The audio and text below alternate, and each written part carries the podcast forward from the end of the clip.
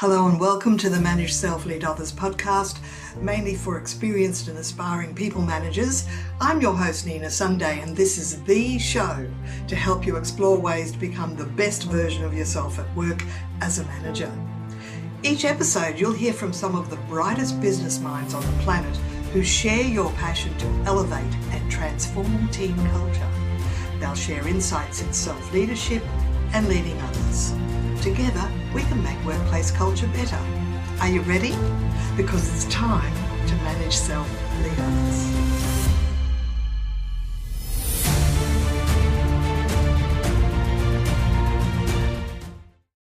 Simon Reynolds is one of the world's leading high performance coaches for CEOs and entrepreneurs who coaches business leaders from all over the world. And one of his companies, founded in the year 2000 with only two people, eight years later employed 6,000 staff in 14 countries and was valued at 500 million. He's won over 50 industry awards, including Advertising Agency of the Year twice, Gold Lion Cannes International Festival of Creativity, Grand Prize, London International Advertising Awards, Australian TV Commercial of the Year, Magazine Campaign of the Year, and Newspaper Ad of the Year. His book, Why People Fail, reached number one on the Australian bestseller list in both business and self improvement categories. His latest book, Win Fast, is on executive productivity. With Simon's incisive thinking and brilliant business mind, he mentors CEOs and entrepreneurs from all over the world from his homes in Los Angeles and Sydney. Welcome, Simon. You're a coach to CEOs and senior leaders. What's one mistake you find managers doing that, if they didn't do, would make a positive difference to team effectiveness?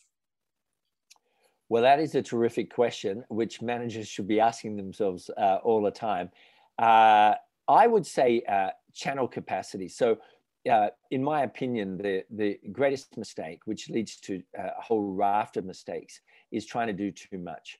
And limiting what the leader does, I think, changes everything. It, it, it, times 10 uh, their focus uh, on key things and uh, increases greatly the staff's uh, focus on, on key things and, and leads to a much greater chance of getting stuff done. Now, what tends to happen is in some uh, companies is uh, managers have this raft of changes that they're going to make. And if you look at the statistics, a lot of um, substantial uh, strategic changes in companies don't work. They don't occur. They don't get done. The promise is not delivered. And all of this could have been uh, um, greatly uh, reduced if they just tried to do less and respected channel capacity.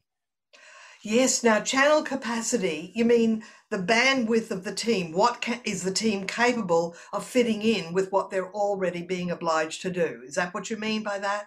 Spot on. That we only, as humans, we only have a certain capacity to to devote an, a, a, amount of thinking time to getting a certain number of things done, and people don't respect that enough.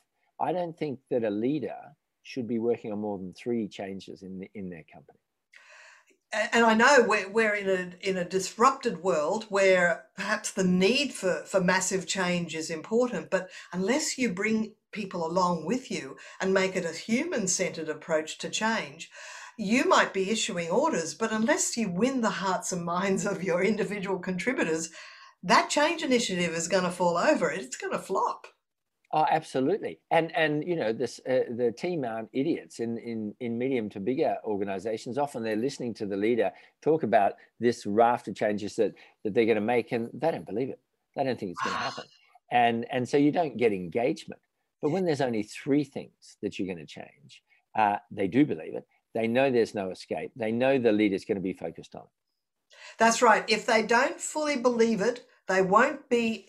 They won't embrace it, boots and all and they'll silently go, "Well, why should I even put my energy into that? Because it's going to fall, you know, fail anyway." Exactly. So, yeah, and, and, there's this pantomime where they're they're playing out a, a, series of roles, looking like they're doing it, but not really putting their heart in. Yeah, that's the worst thing that a people manager can allow to happen. So, now your Win Fast book is has 80 productivity tips. It's, it's probably the richest book I've come across dealing with the general area of time management, getting things done.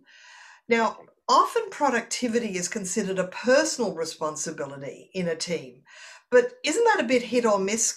How can a people manager inspire a team as a team to continuously improve their productivity? Yeah, a, terrific question. Look, I, I, think there's a terrible, terrible situation that's developed where um, almost no time is spent on productivity. Uh, you know, the, the amount of training that is on, on, on strategy or on leadership, etc. But in the end, the only reason any any particular goal occurs is through the productivity of of the team. But when was the last time you walked through an office and and and and people could say you know what? I give i'd say we're 9 out of 10 i think we are world class at being actually getting stuff done. And it's not the fault of the individuals uh, it's the fault of the leaders for not um, teaching them how to be productive. I mean, I find it extraordinary that you can go through 12 years of school and at the end of it, not have been taught how to get things done effectively. You know, we live in a in a in a world that's full of logistics and materiality. You know, the movement of things, the the, the ability to interact with other people to get processes completed is absolutely vital. But most people, even intelligent people, will go through their whole career not studying how to be more productive. And uh, it's a complete game changer when you do. Exactly. And all you have to do is find a really good book and read it and apply what's in that book. Yours is now up there as definitely one of them. The other one, you might have heard of David Allen's Getting Things Done. His is all, you know, was the best practice book in the uh, early 2000s. But yeah, I'm yeah. now thinking that yours definitely covers um, some of the classic uh, best practice, but there's some new ones, and I'm going to mention some of them uh, as we right. discuss. Um, the chapter the called "Spend More Time in Field 4. Now, I didn't even know there were four fields, but the field one is things you're terrible at. We have to do some of those. Field two, reasonably good at some things, feel three, excellent at, and feel four, stuff you're fabulous at and also enjoy. So can you speak to that, please, Simon?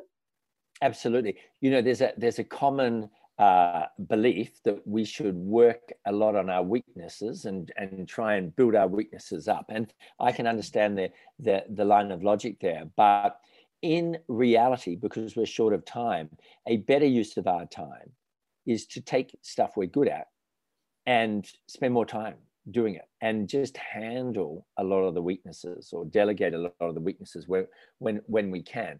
Because you two things happen when you do that. Usually there's more progress in the organization than just you know managing doing the drudgery of managing uh, uh, things you're you're weak at.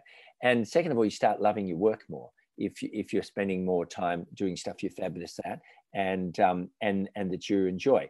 Now the reality is that uh, uh, we can't spend all our time on activities that we love, but we can do a lot more than we think by identifying how many units of time are we doing what we're really good at and that we really enjoy.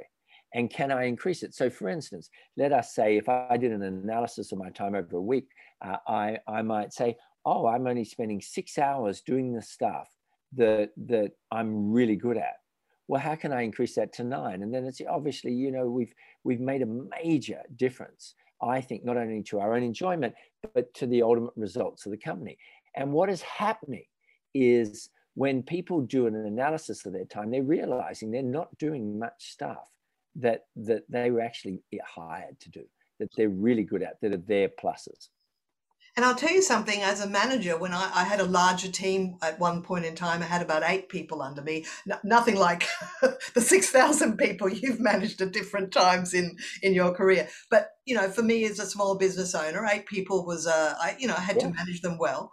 I can remember having one on one meetings with uh, uh, occasional people going through exactly what all their tasks were and asking them, which ones do you like best? Which ones do you dislike the most? And seeing if I could restructure because my, my opinion was, why should I ask people to do stuff they don't like when there's probably someone else in the office that would happily take it on because that's their mm. preference?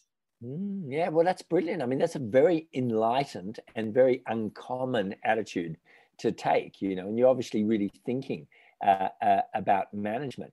And, and let's not forget that we live in a world where unemployment is very, very low, and anyone good is is at any time uh, can leave for more money uh, to a, to another job. So getting people to do stuff that they're really enjoying is not just a nice to have; it's a must have for for staff retention.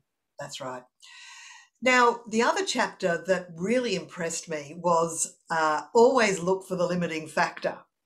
And we both share an admiration for, and this book is often behind me on my, on my shelf, Eli Goldratt, who's now passed on. He wrote the book The Goal and a few others. He actually started life as a physicist and then became a management consultant. And it's his in his book The Goal, he talks about theory of constraints, and you say look for the one limiting factor that is pre- um, preventing progress or that is the roadblock or the obstacle. Um, mm. yes, tell us more about the importance of looking for constraints and then having a laser focus on fixing it. Yeah, well, it's uh, it's so great to talk to another fan of uh, of Goldratt uh, because it's such a simple principle, but it it, it changes everything and, and, simplifies management to a great degree. Uh, uh, you know, there's so many managers that are that are just overwhelmed with what to do and this, this really crystallizes their next steps and as you, you've done a good summary of it really it's it's little more than but also enormous in its implication uh, than these steps uh, number one, identify the key constraint in every situation. Uh, let's take a factory or let's take a, a, company. There's one bottleneck. There's one thing that's slowing people down. It could be uh, we don't have the right product, we don't have the right distribution, we don't have the right staff. Our manu- on a factory line, there's a certain point that's not not working. So number one, identify the constraint. Num- number t- number two, um, in essence, there's I think five steps, but in essence, devote all resources, go overboard uh, attempting to fix that constraint. So don't just say, oh, it's a constraint we need to fix, but put, put the full power of the organization to eradicate that constraint. And then once you've done that, look for the next constraint. And there is always a next constraint. And you can simply uh, run your whole organization doing this, knowing that you're, you really are spending the time on the most important thing every time. And that you're creating this continual loop of excellence uh, uh, uh, that that will really change the the profitability of the company. Absolutely. And it's a different question that you ask when you ask, what's the one thing that is preventing our progress or creating a bottleneck or a delay, as opposed to what's the 20% of tasks that we should focus on, uh, in, you know, according to the 80 20 rule. If you put your effort uh, into the top 20% of tasks, you'll get an 80% result. So that's effort to results. So it's slightly different, isn't it? We can be working on our top 20%, but at the same time, what's the one thing that's getting in the way of us dealing with our top 20%? Is that how you would look at it? Yeah, I think those two um, uh, filters uh, or frameworks work well together. Yeah. Uh, in analyzing what your key constraint is, you're going to be looking at well how do you define that? Well what's the impact if we fixed it? What is uh, you know can we create affect the 80% of results um, if if if with by changing this or are we better doing something else? So i think they work really well together and i'm a, you know like many i'm a huge fan of uh, richard koch who has written as you know not one but four, four books, books, on on on 80 20 principle. And you know i was only coaching someone actually just before this call and we were talking about even though it's elementary how profound it is the 80 20 principle. You know 20% of our friends give us 80% of the fun. 20% of our plates in the kitchen we use 80% of the time. 20% of our carpet gets 80% of the wear. 20% of our shoes are being worn 80% of the time uh, throughout the entire universe, 80 20 is running things. And to not address it, which is what most people do, is, is just crazy because it's, it's not just a business changer, it's a life changer. Yeah, I can really uh, recommend people read at least the first book of Richard Koch, which I've read. And uh, he's written another three. So there's a lot more to this principle. And I think what he said was most people think it's a 50 50 world, and it's not. Mm. And there's magic in that formula. Now you then take the maths a little bit further, and you uh, another chapter is live by the 64-4 rule. Now I needed to get back to the Kindle to read that after I listened to it to make sense of it, which is focus on the most important 20% of that 20%. And that means 4% of what you do accounts for 64% of your results. And focus yeah. top 4% of your t- current activities. Yes, yes, and and this is really really interesting for people who are managers who are over overwhelmed. So first of all, what's the twenty percent of what I could do that would make the eighty percent? And just doing that all day long, or as much as you can, um, will you know dramatically uh, increase your effectiveness. But inside the twenty percent, let's say there are three things you can do that will really make a difference in your company. Inside that, there's one of those, or for to be mathematically mathematically correct. Inside that, there's there's just one or two of those that are the four percent, the the best of the best, the most important of the most important. And the experts on on 80-20 show that uh, the 20% of, of the 80-20 of the 20 is 4%. And how profound that is, that when we think we've got a million things to do, only 4% of what we do will give us 64% of our results. And that is a, so refreshing and relieving to know we don't have to do that much to make a difference in our company. And I'll tell you something. Uh, when I was uh, working uh, before I had my business, working as a conference organizer, and when I uh, learned to write down absolutely everything and then to work to priority, my life changed because instead of having things rolling around in my head that I was relying on memory, it was all there on one sheet. And at the same time, I was just looking at the top of the sheet because my top priorities were there, which leads us to the, the other chapter, which is do your most important tasks first.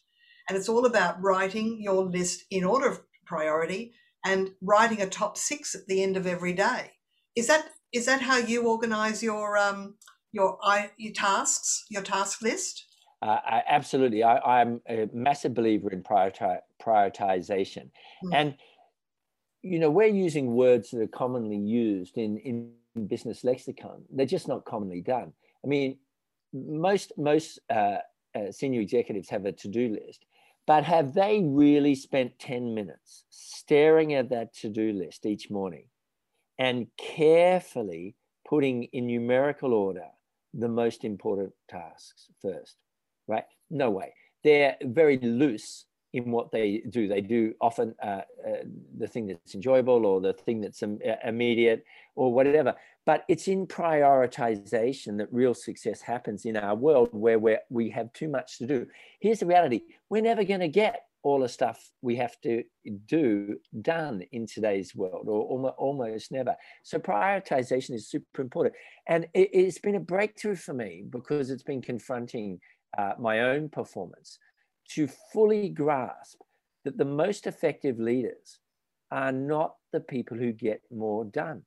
They are the people who get the most important things done and then try and somehow handle the rest and that's all about prioritization uh, look, that one distinction really can take the monkey off your back and take the pressure off. If you realize just be as effective as you can be with a laser focus, and don't worry about the fact that your your, your task list is a mile long. I mean, every, as, as, David Allen would say, that's all the someday maybes, and often they disappear anyway. Yeah. Just focus on what absolutely has to be done. And of course, you've got Brian Tracy saying, "Eat that frog." Mm-hmm. Great book. And uh, while I, I kind, I always have my pro- top priority. My frog may not be the very first thing I do, but it's definitely the second. yeah, and that takes real discipline, and, and it's you know, it's uh, it's it's it's a habit. It's a tough habit uh, to try and do. But uh, if you can be ruthless with that, and even just have it as your main uh, attempt, your main focus, uh, to do the most important ta- uh, task first. That changes everything. You know, I'll just tell you very quickly. Um, I had a friend of mine, Adam Davis, who won an Ernst and Young uh, Business Award for being most successful in uh, New South Wales in his category. So major business award, and he was the youngest at the time, the youngest head of a public company in Australia, and I think he was 28 And when he went to get the award, and I, you know, was at his table at the dinner, he said to the audience, "I only try and do one thing a week. One thing a week." And if I do that, I've done at least 50 major things for my company in, in a year. And here's a person who had used that philosophy to, to great success. And it was a terrific reminder that we can just get so caught up in in just trying to do too too much. Now, obviously, he's handling other stuff, but it, he's identifying just one priority yeah. a week, and he built a great company as a result. Yeah, um, yeah. You talk in uh, about in in in Win Fast about um, just setting aside a small admin, you know, a few hours uh, once a week for admin tasks, and you know, it's all about language and filters and framing things. I had all these just this week, I had all these little itty bitty tasks that had to be done. And normally I see them as an absolute interruption, but they had to be done. And then I went, oh, this is just my admin morning. Yeah. It just, I just felt so much better about it. uh, uh, absolutely, and and bunching all those admin tasks into into one half day, like you said, or even one one full day, is a really uh, um, uh, powerful thing to do for the mind because we tend to, as senior leaders, we tend to be agitated all the time because we're handling a million things, and some of them are admin tasks, and then some of them are strategic, and some of them are leadership, etc. And the brain switching all different styles of activity, and it's just completely o- o- overwhelming so often. Whereas if you just say, "Hey, I, I know that Thursday morning is my admin day or my admin half day," um, I'm just going to put it on a list. I'll get to that on Thursday. And right suddenly you can relax. Yeah, it's it's all about feeling relaxed and in control and knowing that you have a system and a timetable to get things done. So that's that's really good. Yeah. You talk about your three success protection questions. Mm-hmm. Question one is What do I currently assume is true that might not be? Gee, that's a hard one to think about. well, yeah. And, and so the whole concept of, of the three success protection uh, questions is uh, what you know, there's a lot of successful people uh, watching, listening to this uh, podcast, and uh, the truth is, we can blow it at times in our career by not asking these questions. So, what is it that I assume is right now that may not be? Mm-hmm. Because it's errant assumptions, you know, as, as things we think were right but weren't right, that are often the worst parts of our career. And so by regularly asking yourself that question, it does protect enormously your level of success. That's right. And then the uh, the, the next question uh, is what could possibly go wrong and what could I do if things went wrong? So they, they all go in together with, you know, your success protection question. Yes. Yeah. And, and simply saying, like, things are going great. Now look at every area. With my staff, what could go wrong? What would happen if someone left? Oh, or with, with my strategy, what if what could a competitor do to sink me? What could possibly go wrong? And most people don't ask that question. Yeah. I, I think relating to uh, people that work for you, assuming that someone good is going to stay forever and not actually doing operations manuals or allowing them to have a lot of stuff in their head and not recorded or written down, that's that's probably a big error that yes people need to think about. Absolutely. And you can sit down, it only takes, you know, uh, 20 minutes a month to and schedule in your, in your calendar to do it and look at what can go wrong. But imagine how much that's going to help you when things go wrong. Now, another chapter is use zero based thinking to quickly transform your life, which is knowing what I know now, would I still have done this? Oh, I reckon yeah. that question would get you, uh, uh make you understand where you're feeling obliged or maybe where you feel a bit stuck. That's a one. Yeah, so often we are running strategies and trying to make the most of strategies that we shouldn't even be doing. And, and you know, it's a noble part of, of humans that do that. But zero-based thinking is really about going blank slate. Um, before I work out what, how, to, how to fix this, should I even be doing it at all? Should I be even working in this company? Should I even be having this conversation with this staff member? Or, or do I wish if if uh, if I doing it all over again, would I even have hired them? And if the answer is no, maybe I should get rid of them, etc., etc. And to continually go blank blank slate on this and evaluate everything we're doing uh, uh, and and and say should is it is it something I, I should even continue very very powerful so another chapter is apply the plus one method. Remembering you've got 80 chapters, so I'm only getting to the top 10% according to my preferences. So apply the plus one method, and that's an important one. Um, is there another way to do this? Is there a better way to do this? Is that uh, is that how you interpret that one? Yeah, pretty much. So mm. what happens is that we, we often don't take much action in the course of say six months as as leaders because the magnitude of what we're trying to do sometimes overwhelms us. A classic example of this is people will often have something on their to-do list in their company that's quite important, but it could be a year before they even get to it because it's not it's not immediately demanding. And so the plus one formula is simply this: What's one thing I can do right now to make this uh, better? So, for instance, let's say uh, I, we have low morale in our company. So instead of creating some amazing uh, series of uh, social events or, or a series of long meetings with them, what's one thing I could do to lift morale right now? That's and a good question. I could do to lift morale, right? And just just plus one, plus one, plus one, plus one, in all areas of our business can be done in minutes often, and yet it really adds up. And that can tie back to theory of constraints because if you see a constraint instead of seeing it as, oh, I've got to do a complete restructure, you can go, what's one thing, one thing I could do that could actually fix that constraint? So you tie in plus one with theory of constraints, and suddenly, you know, you're moving forward. Well, that's it. And, and momentum is showing in showing in the quality of the uh, company's output, but it's also very motivating for the leader themselves and the and the team to see progress happening. You know, Anthony Robbins said something that I think is largely true happiness equals progress. And I think that when, when we, uh, even if we're starting with a low base in any area of our life or any area of our business, when we see momentum, when we see progress, we feel much better about everything. And that's important. One of the earlier episodes uh, of this podcast with Lynne Cazaly, who wrote the book Ish, she talks about perfectionism often getting in the way of progress, and to know when you've you've reached a point where the the completion is adequate rather than being perfect, because progress is more important than than being perfect.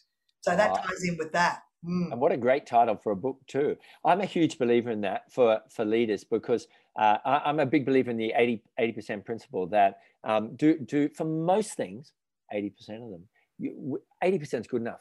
No, yeah. and and there's so much work to to uh, get that up to 100 percent. Often, some things have to be perfect, like engineering a building, but um, a lot of stuff the client doesn't care your staff don't care. It's not going to be make much of a difference, but it's going to take you another 10 years to make it, uh, 10, 10 uh, hours to make it uh, 100% better. So just do everything 80%. And I often think about how many people are going to be looking at this. If it's one person, I have to know when I've reached the 80% mark. If it's a thousand people, well, then maybe I delegate someone else to finish it for me because it's just great point. Needs to be tweaked.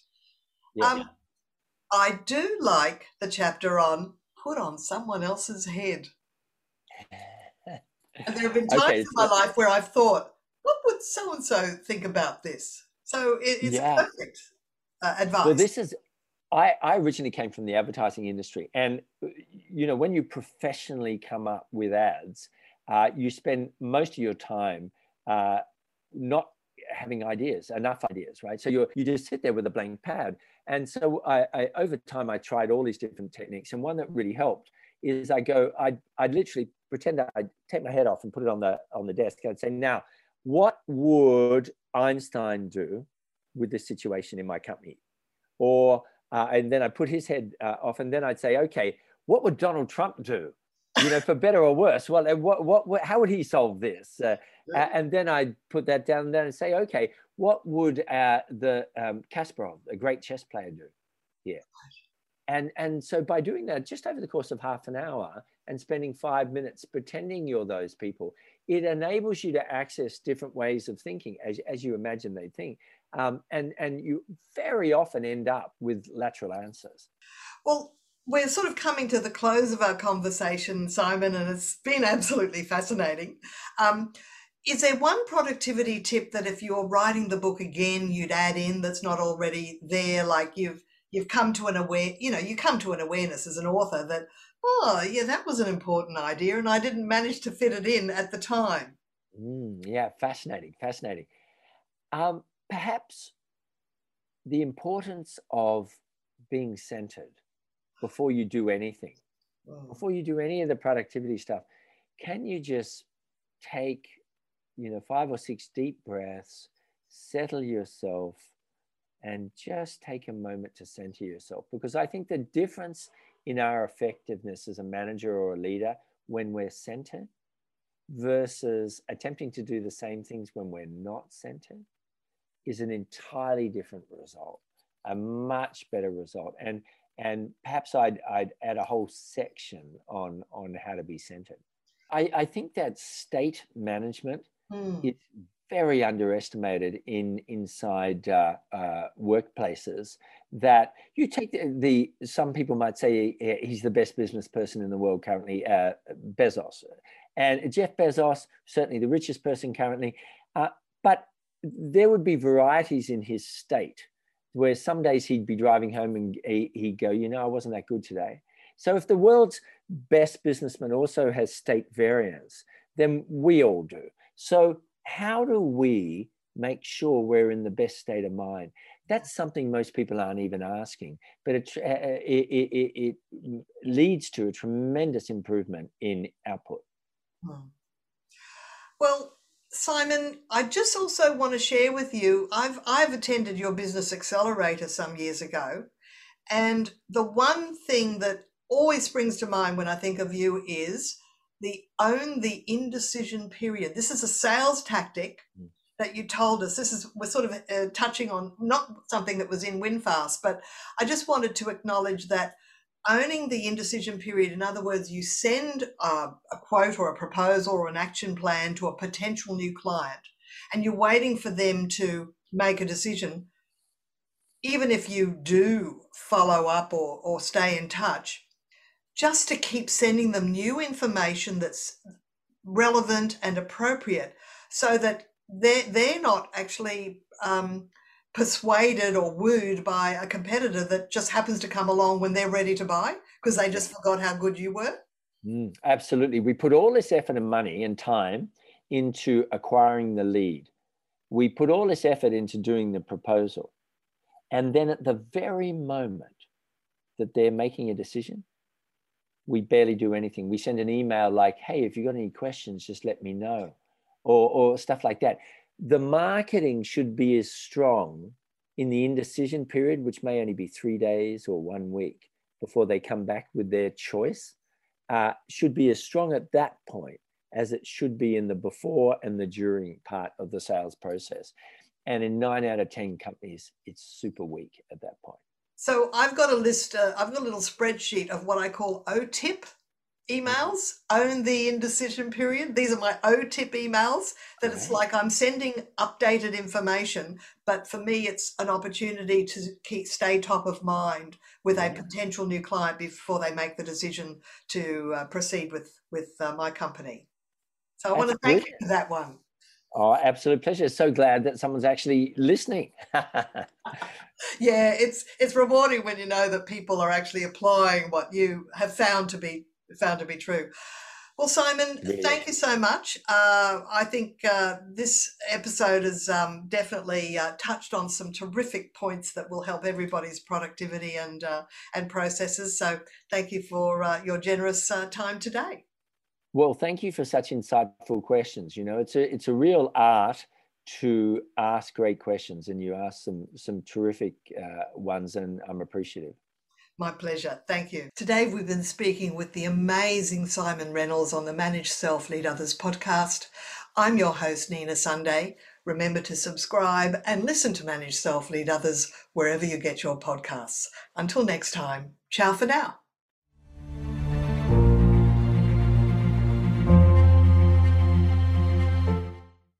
This podcast is a part of the C Suite Radio Network. For more top business podcasts, visit c-suiteradio.com.